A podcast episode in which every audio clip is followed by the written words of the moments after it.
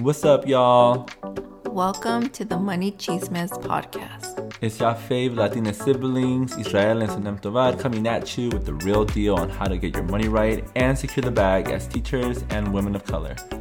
As an award winning educator and personal finance expert, we are on a mission to bring anti racist, culturally responsive financial literacy to teachers and women of color. So, if you are ready to get your money right, we are so glad you're here. The Money Chisme podcast is sponsored by the Dream Teacher Project. The Dream Teacher Project is on a mission to empower teachers and women of color to get their money right and build generational wealth. Hey everyone! So, thank you for tuning in today. So, we had such an amazing conversation with Ernesto Hernandez. He is a Mexican American educator from the Bay Area who is building generational wealth. So, just a quick note about this episode is that there's some moments in which the sound is a little rough. So, we just wanted to let you know, but this conversation was so good and we can't wait for you to listen. So, let's get into it.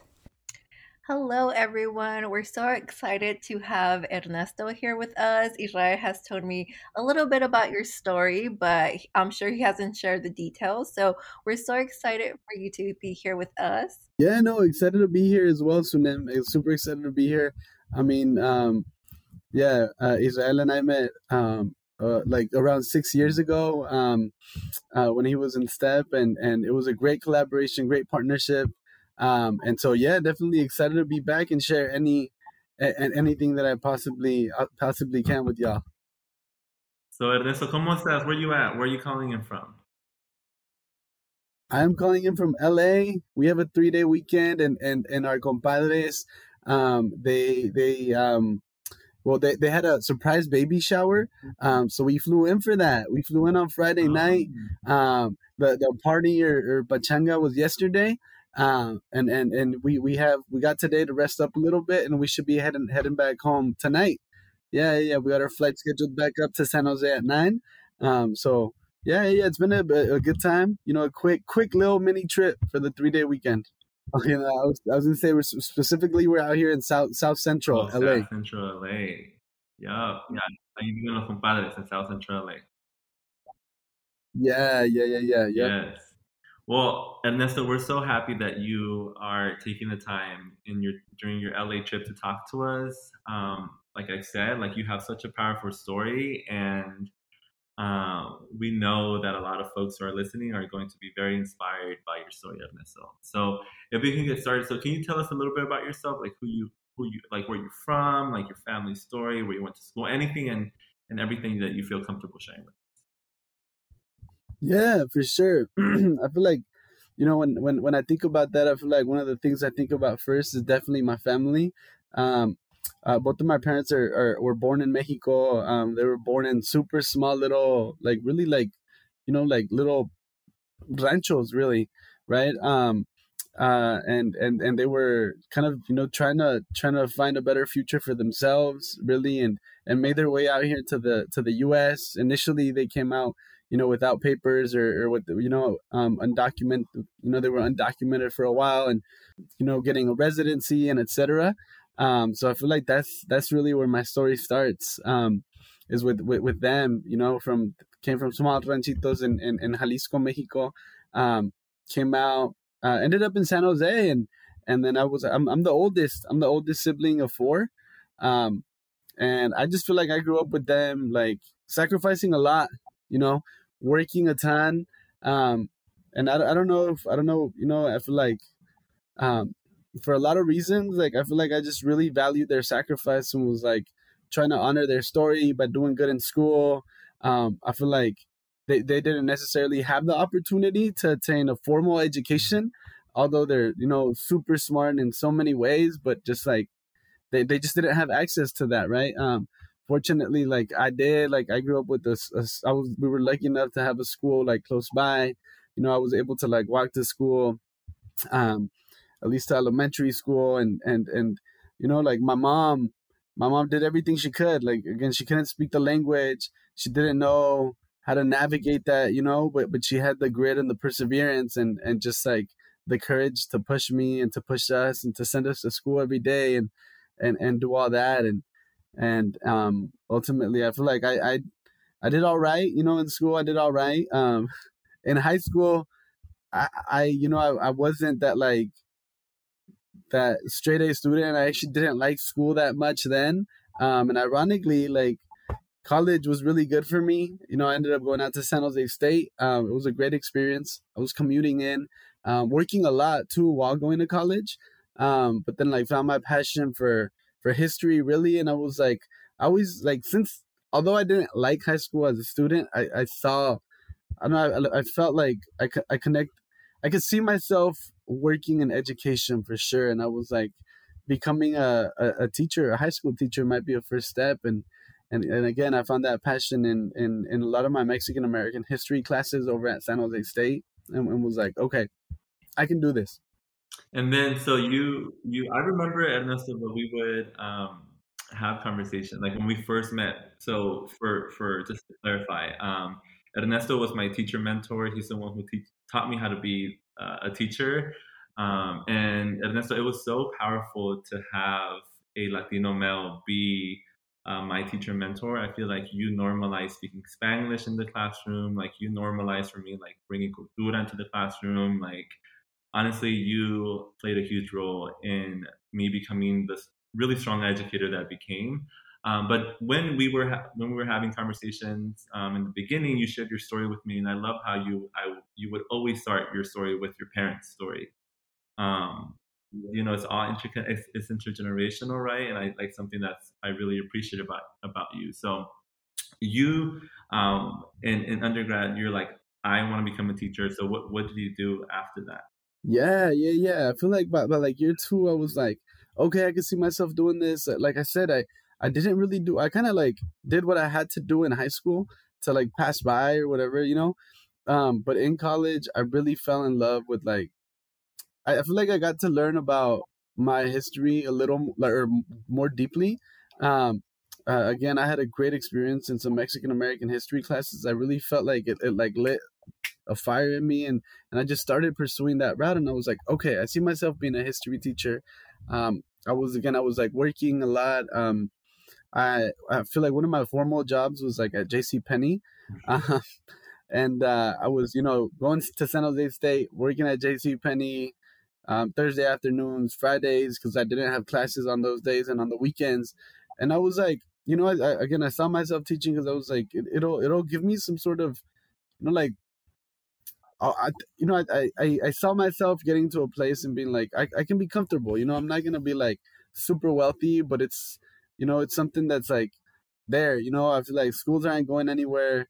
Um, I feel like okay, I, I found this passion for history. I'm like, okay, we could put these two things together yeah and then i had some great mentors there too um, i had some great professors um, there that were like pushing me and, and really believing in me and and and boosting really like my confidence um, and one of my advisors in in, in, in my um in my program was like hey you should think about stanford right like and i was like oh really like i you, i just i feel like i, I didn't i didn't have I didn't have as much confidence as as I would have liked at that point, right? And when somebody tells you like, "Hey, like I believe in you, like you should do this," that that was powerful for me. You know, it was, it was like Profesora Alanis, um, whom I'm super super thankful and grateful for. She like helped me with that process. Um, I applied, got into Stanford, and then, you know, made made them made them like did what I had to do there, and then and then ended up over at Luis Valdez. That's such a such a powerful story and um, it's so great when like we have really good advisors who actually push us to do something because you know there's a lot of people like a lot of really bad advisors that they're like no you shouldn't apply like but i'm so glad you you had someone who made you apply but i want to know how was your experience uh, going to stanford? Yeah stanford was it was tough to be honest it was it was really hard like it was not easy you know like again, like I mentioned, I don't think if it if it, if it hadn't been for my advisor to push me to go to apply to Stanford, I, I don't necessarily, to be honest, I don't I don't necessarily think I would have applied. Um, so she pushed me, I applied, and then I was like, you know, like, oh, it'd be great if I get in, right? And then you get in, and you're like, oh shoot, it's real, right? You're like, damn, like this is happening. And um, my first week there was was tough, um, especially like so I wasn't living on campus because I live in San Jose and it just made sense to also commute there and and not have to you know just like save some money in terms of like room and board and like I was still living with my parents and that just that it just made sense to stay home.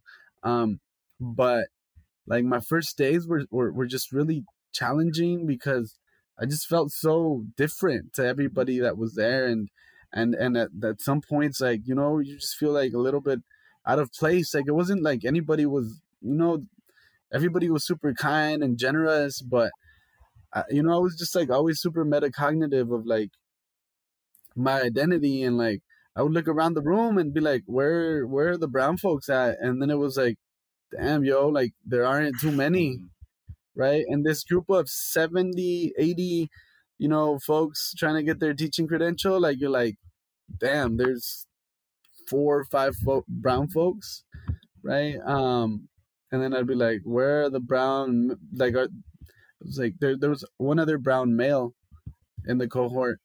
Um there were a couple of black women in the cohort. I don't think there was any black men in the cohort. So I, yeah, that just like that ability to connect, you know, was was kind of tough. Like I remember going into the bathroom to be honest, like at one point and and like getting a little teary because I was like, shit, like this is gonna be this is gonna be hard, right? Um, but I kind of pushed through that a little bit. Um, and then it, you know, I just I was like, you know, you you got to make this happen, right? And and and I um one of my my, my teachers there um during the because the way the program is structured, like there's you spend a couple weeks um, at a middle school before the um before the formal academic year starts, and he was a black man too, who really like supported me with that. Um, it was somebody I could trust and be vulnerable with, and and that that was that was helpful for sure. And then over time, we kind of like you know you find your pocket of people um, and comunidad within the program, which is also really really powerful.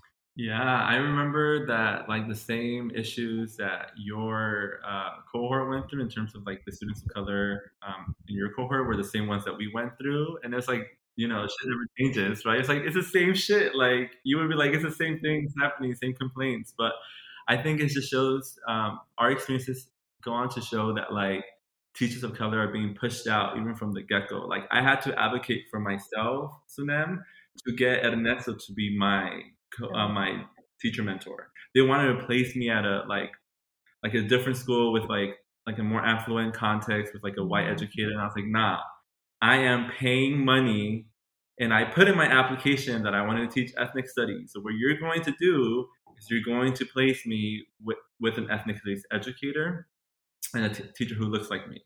And so uh, they you know when you put that pressure when you advocate for yourself very strongly they hope sometimes they, they do listen. And so in my case i was lucky and they listened. And so they were able to to place me with ernesto because he was open open to um, receiving me. But you know like when we talk to different um, university students uh, aspiring teachers of color who are students of color at universities we're giving workshops to them, Ernesto, they are saying the same issue. So it's not specific to Stanford, it's through to all universities. They're already being pushed out while they're getting their credentials. Yeah, yeah, exactly, right? Like you you would think that it should be the opposite. Like you need to create the best setting for folks to stay in and make it you know like you want to make it you know as as as as like seamless as possible or straightforward as possible. Like it's already like you're already gonna do a lot of the challenging work through like your classes and all that. Like that's a given, right? But like everything else, I think should it should be set up. Which is I'm I'm so happy that you advocated for that, Israel, because again, like I, I I did stat. You know, I had a good first year. I had a good second year, but I I don't like I, I got the push, you know, I got the email and they were like, Hey, do you want to be a CT? And then I was like, even then I was like, damn, like really? Like, can I like I did not see myself being a CT or a cooperating teacher, you know, um, in my first, second, or third year yet. I was like, you know, it was it just wasn't in my radar yet. And after you, I've had I've hosted a student teacher every single year, and it's been such a great experience. And there, there's been a shift in administration at at the, the Stanford Teacher Ed program, um, and I know that they're changing that a lot, Israel, which is which makes me like um, optimistic. Well, hopefully they are. Yeah, yeah, yeah. Yeah, yeah, yeah. I mean, that's what I hear. Again, just because I, I had a, a a student teacher with me last year, and then uh, again another one this year, and and it seems like like they're diversifying their cohort a ton, and then really looking to to to create a more diverse, um, which I think is really really important, is to have the like the the the cooperating teachers, um, more, like more cooperating teachers of color, right? Like and just create create that whole dynamic and that whole situation. Um, Lucia, I don't know if you met her. Israel is a cooperating teacher now. Maryland is also hosting um, teachers, right? So like, yeah, it's it's it's it's moving slowly, right? Like, but and and I I'm just I hope I hope it gets better and that more folks like us have good places to go to. Yeah, I, I'm so glad that that that's moving in the right direction because I like didn't grow up with a lot of like Latino ed- male educators, and I wish you know I did. Um, and moving forward, I hope that that is the you know that's what's gonna happen. Uh, but you know, talking about like you being a Latino male educator, share your experience, um, like how that impacted like your teaching style or like just share all the details if you can. I always like understood and I always thought about like my like race and like I always th- thought about like race uh, or ethnicity and like class a ton, right? And I feel like I've like for so many years of like really try to unpack like like the male part more and like understand how like that's like that also comes with so many privileges right and like how there are aspects of your identity that you know like might um experience more like parts uh, like like more oppression because of it right um and I feel like I, have just like been on the constant kind of I'm gonna say you said like a constant journey to really like unpack that a little more and just be like mindful and like conscious of that and and try to like make sure that I'm being like strategic with like the decisions I make and and like the things that you choose to cover and who you choose to highlight and ensuring that like I'm, I'm like trying to check that privilege as much much much as possible and and trying to again be mindful of like who you're calling on and like again who you're centering in your lesson and your curriculum and and and etc no and something that i really appreciate about you um when you were mentoring me was that like you were always like so conscious about um your different forms of privilege and you would we would talk about it often. Um and again if i didn't have someone who represented my identities and when it came to like my ethnicity and my gender, then it would have be hard, harder for me to have those conversations, right? Um, I know for me, Ernesto, after like I left, uh, so in San Jose, I would say from my experience, it's way more like Latino. There's not a lot, but there's way more Latino male educators in, in that context. And then my experience working in Nashville afterwards and then working in DC, like I was one, mm-hmm. I think I was always the only Latino, Latino male educator in the building, and definitely the, the openly mm-hmm. queer Latino male educator in the building. And I think um, I having you as a teacher mentor kind of like uh, protected me from these dynamics because like it was two Latino male educators, but when I was it was the only one, like I felt so overwhelmed by all the kids who came swarming to me, you know, like especially the black and brown boys come swarming to me, and I was seen as a disciplinarian. You know, like I'll like they'll be like, I'm not going to listen to Mr. Tovar not like talking to me about it, right? I was the one who had to have those conversations with them, and like that would burn me out so much because it was always me, and it was because like they, I understood those like gender, racial, and like ethnic dynamics that uh, white female educator didn't, right? And so um, yeah. in a way i was really grateful that you like you know that you shielded me from those dynamics. But at the same time it's like when i was on my own i was like yo this shit is hard. This shit is really hard being yeah. Yeah no for sure. No no, no I, I, I get you 100% and I, I agree. I feel like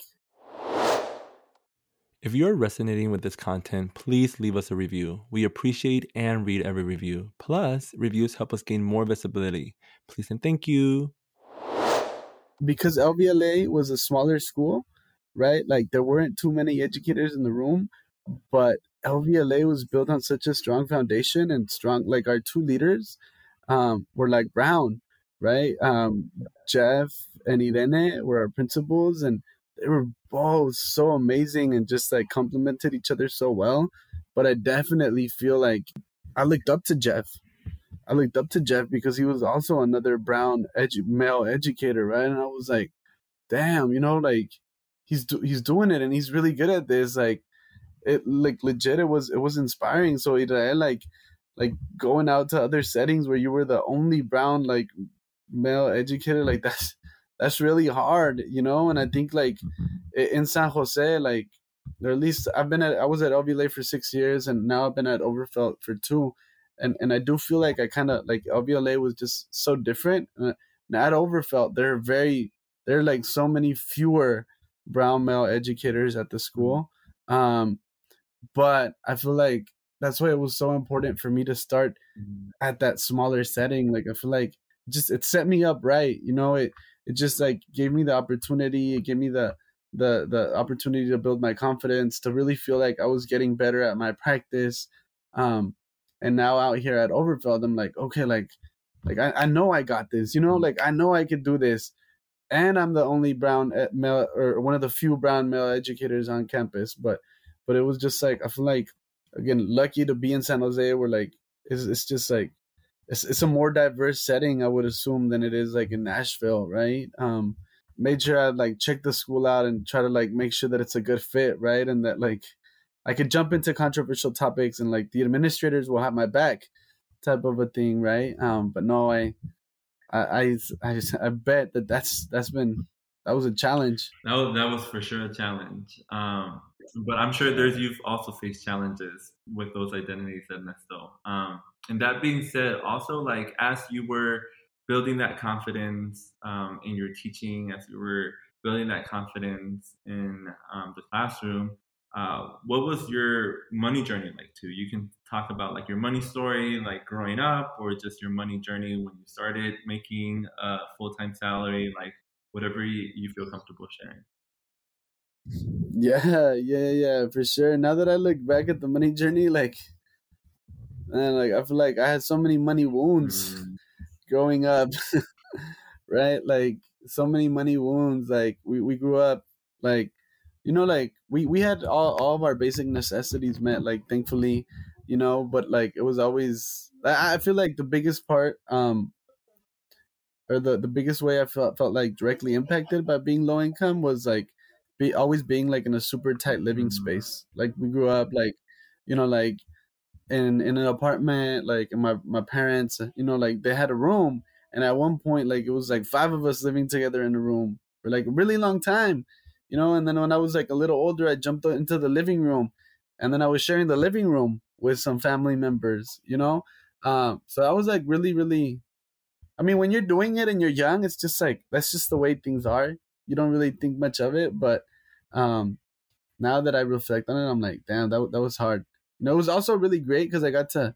I think that that's honestly what really helped me like empathize with like our immigrant community, um, because sometimes folks that were like would like come out, um, or folks that like my dad, you know, or my mom would rent to were like family members that were like undocumented, um, and just like out there grinding, you know, working, hustling. I got to hear their stories firsthand, which was also really cool. You know, it just always gave me that lens, but um yeah you know we grew up with like limited means for sure. Like you know i got new clothes at the beginning of the school year i got new shoes at the beginning of the school year christmas right? Um maybe you know un par de zapatos. Um este um so i was i was looking forward to like getting a salary job right? Like it was a big deal. Like i was again when i was in college i was always working hustling um as the and so it was it was it was okay you know but again making your like actually sal- like your actual salary job was like nice you know like that first check that i got um i don't remember if i told you but like the apartment complex that we lived at um it was a fourplex and we had been living there for 18 years so like rent had been like really cheap actually like pretty affordable for san jose um, and all of a sudden um, the owners they had to sell the fourplex and then the new folks came in and then they were like they essentially like booted us like they wanted us out. Mm. um, i kind of organized the, the people in the fourplex and we're like we're gonna go fight this. So we like went to the city and like you know and we, we got a, like a mediator to come in and try to help us out and essentially they we were allowed to stay for like another six months till the end of the school year. In retrospect too i feel like knowing what I know now, I feel like we probably could have gotten more from that situation, or you know, at least some months without rent if we had maybe like gone through a lawyer or something, and not just like the city. Now I know that the city was just trying to meet folks halfway and not really like advocate for any one side. But um, anyways, I feel like the first check that I got was essentially like money that I I I helped to put down for like our like deposit on like a new place, you know, in that first month of rent. So I feel like everything kind of at, at that point I feel like everything happened for a reason, you know, and I was just like glad to be able to help my family and my parents like make that move because if I hadn't been salaried at that point, like I don't I don't know I don't I don't know what I don't know what what would have happened. Like maybe we would have had to go back to a really small spot or I don't know. It was just like we, we were finally able to rent at another house house and we were good. Like we, we were gonna have the space we needed. Um, I mean, it was still, you know, I have I have three other siblings and and all that, but it was like, it was it was okay, you know. Um, yeah, and I feel like I had to kind of learn a lot um about money. I learned a lot from my parents too, but like they were like very old school, like just like save, save, save you know, like dinero que ganas, like you put it in the bank and you save it and you save it and you save it. Um, so for many, like for a couple of years, like that's what I was doing too until I like try to go out of my way and learn some new thing, like some different things, like things that other folks are doing to like help their money grow and etc. Thank you so much for sharing that. Um, I definitely understand about living with a lot of people in un cuartito because when we first moved to LA, I remember we used to live in um, some apartments. We had like it was only two bedrooms and one, and we used to share one bathroom. And I don't know if you guys uh, told you, but like we're six in total, and then my parents so we're like eight, like eight were living in two little um two bedroom apartments, so we all had to there and i think my brothers were like cuatro personas like four the four of them like sharing a, a little room.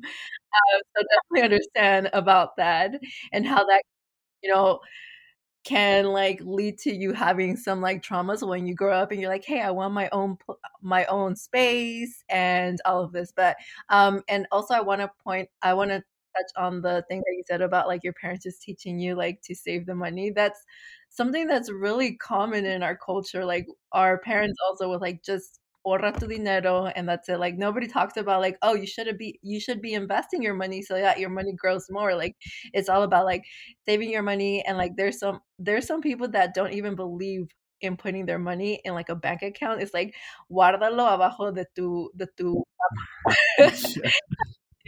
yeah, seriously. Yeah, yeah, yeah, yeah. No, those are my parents. Like I feel like, well, I feel like maybe like in the last couple months in the past year, like my parents would maybe be a little more open to like, you know, doing something different with their money. But like, I mean, I'm I'm 30 and and you know, and and 25 years, like it was always like no, like ahorra.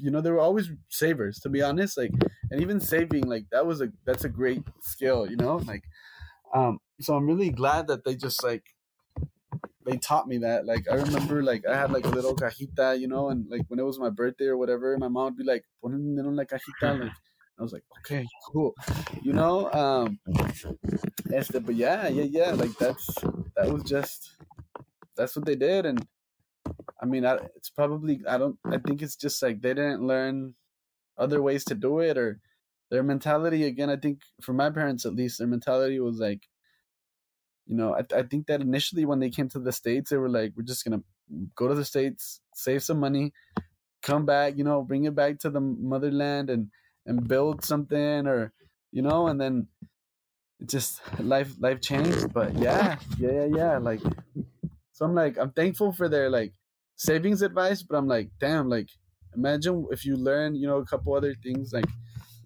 sooner, like a lot a lot can happen there. Yeah. And so you've always been like a hustler though, a finesser. I think that like you've always like been hustling and finessing and when it was when you were my uh, teacher mentor that year, um, you bought a house in in the Bay Area, yeah. right? In, in the yeah, in the Bay Area. Area. Yeah. You were what 25, 26? That was so impressive. I was I was 25. I was 25. Yeah. Yeah, yeah, yeah, yeah.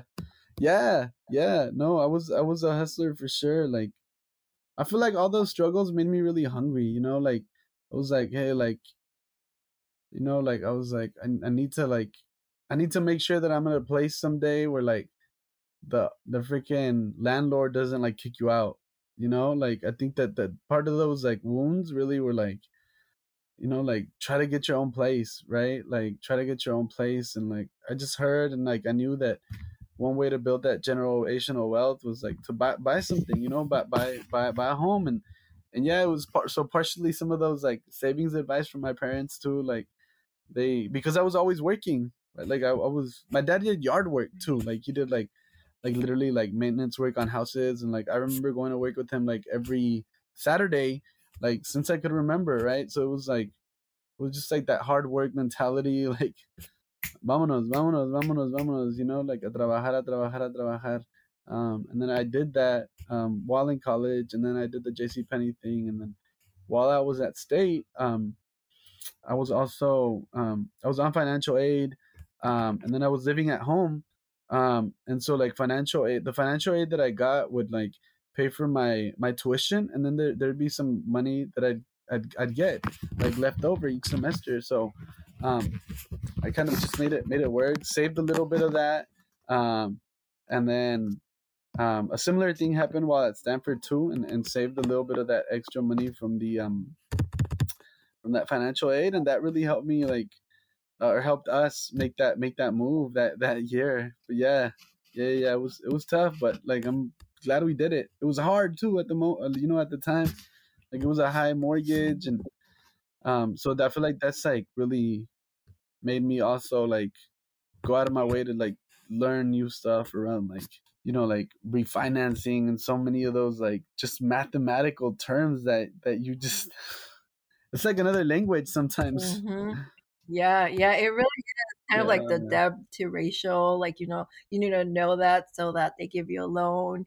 And nobody tells you that, like, getting a home mortgage is so much work. Like, you have to yeah. have a down payment, you have to talk to yeah. you have to get an appraisal you have to talk to the loan officer then they come back and change something it's just like so much and nobody like like my parents never told me how hard it was to get a mortgage and i yeah. when he wanted to get a mortgage i was like Israel, don't do it and he's like no i'm gonna do it and i did it for sure for sure and like you learn so much through the process. Now i'm like damn if i would have known what i know now you know i probably would have done a couple things differently right? But like you know sometimes it's just like you learn mm-hmm. as you go you know? Fortunately we were also able to refinance like during the I mean, you know, when like COVID hit and like in 2021, with the rates were like really low, and we had like the PMI, the property mortgage insurance, and we were like, you know, you consider if it's like worth refinancing or not, and and it was, so we refinanced, and like we're we're better, you know, we're we're we're at a better place now. Still commuting.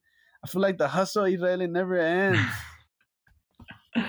Sunem, the the hustle never ends. I'm like, well, at least that's how I feel unfortunately. I wish the hustle. Well, it can end, in Ernesto. It can end if we continue to invest and build yeah. that generational wealth. If we if we continue to yeah. learn how to make yeah. money work hard for us instead of us working hard for our money. However, I will say though, Ernesto, like you living in the Bay Area, I think that makes it more challenging for the hustle to win because the Bay Area is just so freaking expensive. Like I and then so I like when I taught in DC and Nashville, like gentrification is happening everywhere.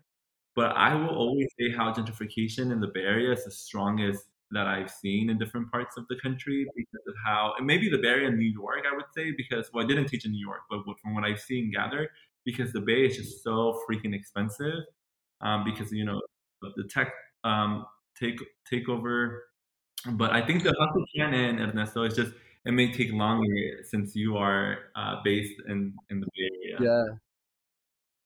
No, but I love it how you have that vision. You know, you you, you have that vision. I remember we talked. It was probably when we were like working from from home too, and you were like, "No, like you know, I've like made some money off of the stock market. Like it, it works. You know, like, um, right? Like, and and you you were like, I think you you told me something like, you know, I love teaching, but I hate the fact that like me making money is dependent on me like physically being there mm-hmm. at the job, right? And like, so like right? Like you gotta have that vision of being like, nah, like I want to be somewhere that's like m- making me money without me necessarily being there too, right? And like having that vision and having that grit and ganas to make make that happen. Yeah, and I was able to make that happen. One because you know I was really privileged enough to have Sunem as my sister, who taught me a lot about financial yeah. literacy.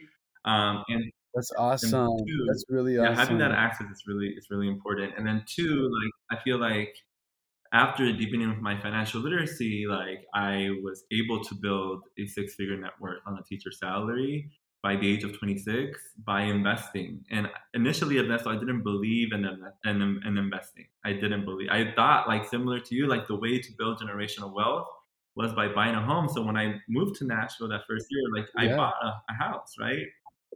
That's what you did. Yeah, yeah, yeah, yeah, yeah. No, I yeah. That. And then I, the more I deepen my financial literacy, and the more I like gain clarity about what like what lifestyle I wanted, who, what I wanted to do with my life, and all those things. Like, I realized that like for me, investing in the stock market made more sense than owning a home because for, yeah. for me, owning a home made me feel really trapped because I had a mortgage, and even though like I um, went to DC and I was using as an investment property, I still like had to manage it, and I could have hired a management company, but that would have been very expensive. There's a lot of cons, and for me, I just realized that the way I wanted to build wealth was by investing in the stock market, and because if, in my opinion, it's so much easier to do, it's more accessible to do, um, and it's like like not as challenging as owning a home. Yeah, um, yeah, yeah, yeah, yeah. But, yeah. That see, that's where I want to be. Ne- that's where I want to be next. Yeah.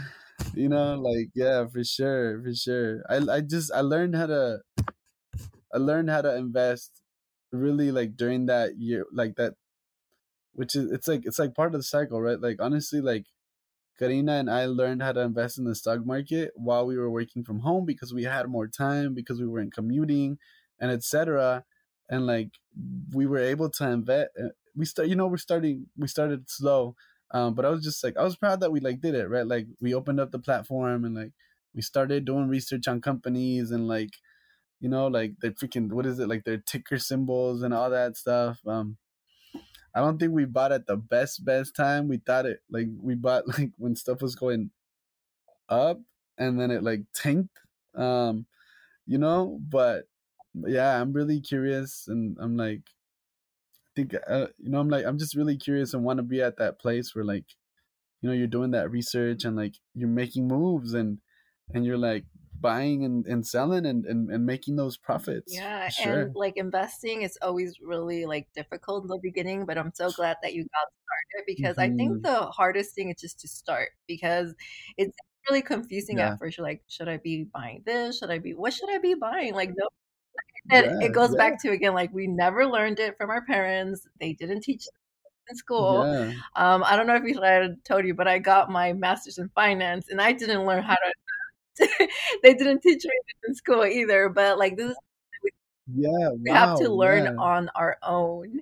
Um, but I'm so For happy sure. that you got started, and like the best way to build wealth is just to start and to be consistent and do For it for sure. the long term because you know I I wish we would all get really rich like un día al otro, but that's how it works. You yeah, just have to be consistent and for the long. No, it, it, takes time. Yeah, yeah, yeah. For and for me, honestly, I think it was like that little bit of disappointment, maybe, and like I guess not timing correctly, right? And I feel like so much of it now is like timing, too, right? I feel like that's also part of that hustle that we were talking about earlier. Like, I have a good friend that actually bought a home a year a year and a half before us and was like able to get a killer deal and stay in San mm-hmm. Jose. right? And anyway, so like timing is so important, right? And of course, with the market, it's the same thing. Is like it's like t- timing, trying to time it as best as possible. No, I think it's part of that. Well, I think for the stock market, it's just like being consistent. You really shouldn't try to time the mm-hmm. market mm. because we don't really know when it's going to go it. up or down. Like the best you're just Got investing. It. When it comes to that's something gotcha. else. Like I'm not really knowledgeable about about that, but I know real estate is like it's really crazy. Um, so I wanted to ask uh, ask you a question about like why do you think it's important for teachers of color to get their money right? Um, I feel like so I feel like at least like for me, and I want to say like others that might be in similar places, right? Like, like at least for me, right? Like my parents are passing on so much to me in terms of like knowledge and and just like everything non non money right? Like i feel like i'm not necessarily gonna get any you, you know like they don't necessarily have that generational wealth to pass on and i feel like that's also part of that like really big struggle. You almost i feel like you know you're setting down that that like foundation right? And i feel like i i just feel like i had to get it right uh, as, or as best as as close to right like as I possibly could because I didn't have that lujo of not, mm. you know, like that that that luxury of not. Um, so I just feel like, I mean, getting it getting it right, I think also just means a better lifestyle too, you know, and um, again, and and coming from a place where we didn't have a lot of money, like it's like okay, like now I have a salary, like I but like I gotta make it work, right? Like I, that doesn't mean that there's an unlimited amount of money. Like there's a there's a limited amount of money. Like got a budget, um, and and try to pass something on, you know, to whoever it is, to like that next generation or family members or or whoever it may be, um, and then hopefully try to try to try to kind of you know get that improvement there right like i think that that's that's what it's it's about i think like my parents sacrifices kind of allowed us to have a better life than theirs um and we decided we have two little ones so it's like you know like their and their life is definitely better than ours and and i think it's it's kind of like trying trying to make that that improvement you know over over those those generations i think is really important to me and yeah for sure and doing that Ernesto is really hard work though like building generational wealth and doing all that shit like that's that's work right? That's that's a lot of work so if you if you know if you can't if you can't do it all if you can't fix all the intergenerational um, poverty that we carry on because of capitalism and racism that's okay because i feel like you've done a lot already you know and, and we, we're going to talk more about how how exhausting it is to build generational wealth. Mm-hmm. Building generational wealth is is so freaking exhausting for for for folks like us, and so we have to be gentle with ourselves, and we're like we we've done a lot already. Oh, yeah. And so also something that we highlight, Ernest, is that like you know like your parents may not have given you like you know material like wealth but they gave you like those saving habits right they, they still pass down generational wealth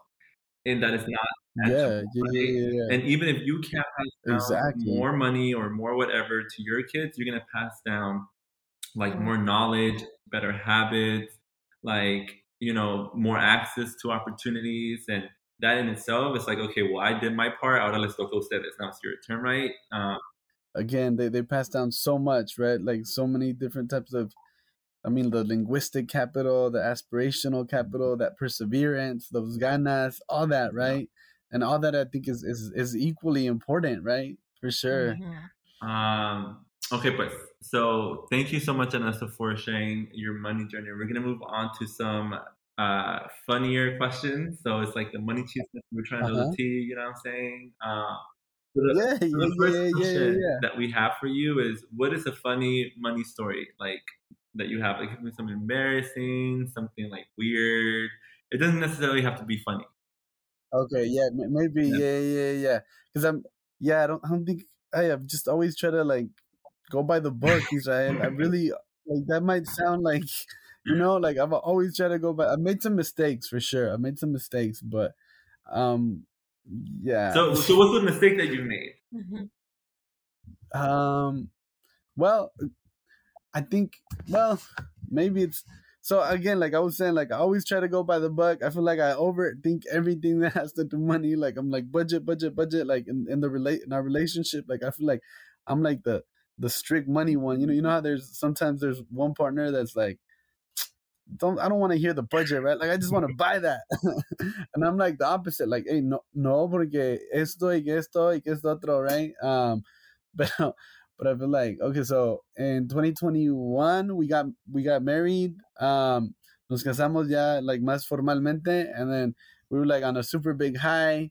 Este, we were on a super big high, like super happy, like you know. Um, and then Karina wanted like a more expensive car, and it was like a wish that she had, and I was like, okay, f those like, like f that like budget mindedness of mine.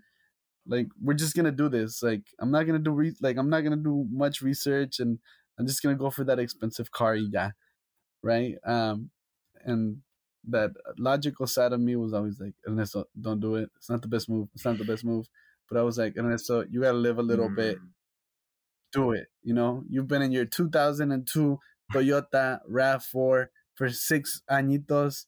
Se le está cayendo la pinturita just do it. so I did it. I, you know, one part of me is like it was a mistake. The other part is like, no, it's all good. You gotta live a little. No, Ernesto, you need to spend things that bring you joy. You know what I'm mm-hmm. saying? Like you can't deprive yourself so much. You can't deprive yourself, especially because you've you've done so much, and that's like you like saved so many sacrifices to save that money for the down payment, and you did this and that. You know what I'm saying? Like, yeah, yeah, yeah. That's right. For sure, for sure. So I guess I've been learning to be okay with splurging, you know, you know. Yeah, I definitely understand you too because I was also like that person, like budget, budget. Like I can't let myself spend. I have to invest my money or save it.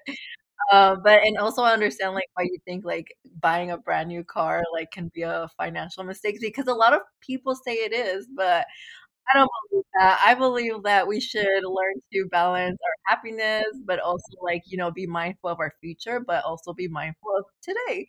So I'm glad that that, even though your logical part might be telling you, no, you shouldn't do it because that's how my brain works too. But yeah, we have yeah yeah, yeah, yeah, for sure. And I, so that actually leads me to the next question. Oh, wait, what is your worst purchase of this year? Um, I know we're in like early 2023, so if you can't think of something, you can talk about last year.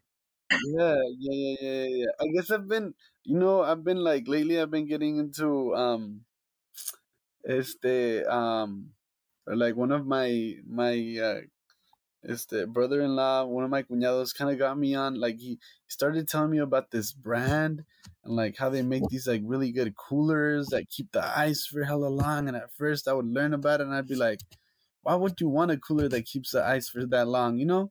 But then I started looking into them and I was I was like, you know what? I'm gonna try this out. And I saw one that was like in a cool color, so I bought an expensive cooler this year. yeah, but, but you you be having a lot of Oh, sorry, Sunny. What were you saying? I was gonna say it did it work. Is it good though? It's good. It's good. I was really happy with it. Yeah. I, well, I thought it was really cool, you know. And I bring it out every now and then, and I kind of like, I keep it in it like a little, it's in its box when I'm not using it. So I feel like I'm taking care of it. And we drove out to LA a couple of weeks actually for New Year's también. As the and then we like I put some stuff in there and it got out it got here like really cool and everything. So I was like, all right, all right, it's cool, it's cool. Pero también tiene muchas carnes asadas, Ernesto. You have a lot of carne asadas. So oh yeah, yeah, know? yeah. I've been doing some carne asadas. Yeah, yeah. So I've been learning a lot about that. Yeah, but I've been trying to get into that. Like, yeah, yeah, yeah. So we we we do some carnitas asadas and and like bring you know like I was like I need to it makes sense. Like if I get myself a good cooler, I can maybe like take the meat and keep it cool wherever we go. That's real. So sometimes you may think that it's it's a bad purchase, but then it ends up being like a pretty good purchase, right? That that happens. Yeah, yeah, yeah, yeah, yeah. Or again, it's like it brings you some some mm-hmm. happiness. Yeah. So I feel like it was like an I don't know. So I don't know if that answered your question though. I guess it was like I thought it was a mistake, but because it, it, was so expensive, but then it ended up being yeah. Cool, so. No. I guess I don't have one that I'm like, no, it was just like hundred percent like mistake. No, it seems like you're very intentional with your money, so like you know what to make, and that was like the only one that you allowed yourself to be like, uh, let me buy this, even though I'm not hundred percent sure, but like it turned out. So yeah, yeah, yeah, yeah, yeah, yeah, yeah. To be honest, like I'd be lying if I say like, yeah, like I, I made like a completely unintentional purchase, like. No, well, I'm glad, Ernesto, that you are um, using your money to bring you more things and experiences that bring you joy. I think that's really, really important. Uh, well, Ernesto, thank you so much again for sharing your story, your experiences, and your perspectives. I know that a lot of folks who are listening are going to be very inspired by uh, what you shared with us today. Um, and I'm just so grateful that there are uh, teachers like you out there who are leading classrooms full of uh, first generation black and brown kids because they need, you know, uh, strong leaders like you. And I'm so grateful that um, you were one of those strong leaders for me when I was learning how to be a teacher. So thank you so much, Ernesto. Oh no, Israel, thank thank you so much. Thank you again. That year was like phenomenal and like we always remember you, Israel. Like legit, we like always remember you and thank you for being like so kind and like so great and just like always willing to like ch- like just like make things better and to challenge folks when you like needed to and like you also like inspired me so much again if it I, if it hadn't been for you like I, I don't I don't know if I would have been like taking on you know teachers like it was just such a beautiful beautiful experience and I'm just like so grateful to have been a part of that también. Thank you, Ernesto. And I know I was un poquito escandaloso. I'm always un poquito escandaloso. So thank you for. Thank no, you for... Mochote. That's not even a word, man. like, no, not poquito, mucho, right? No, no, no. All no, right. It was, it was well, awesome. Thank you, Ernesto. Well, that's it for, for today, folks. Thank you so much for spending time with us today. And remember to live, teach, and secure the bag. If you took anything from this episode, please take a screenshot and tag us on Instagram at Dream Teacher Project.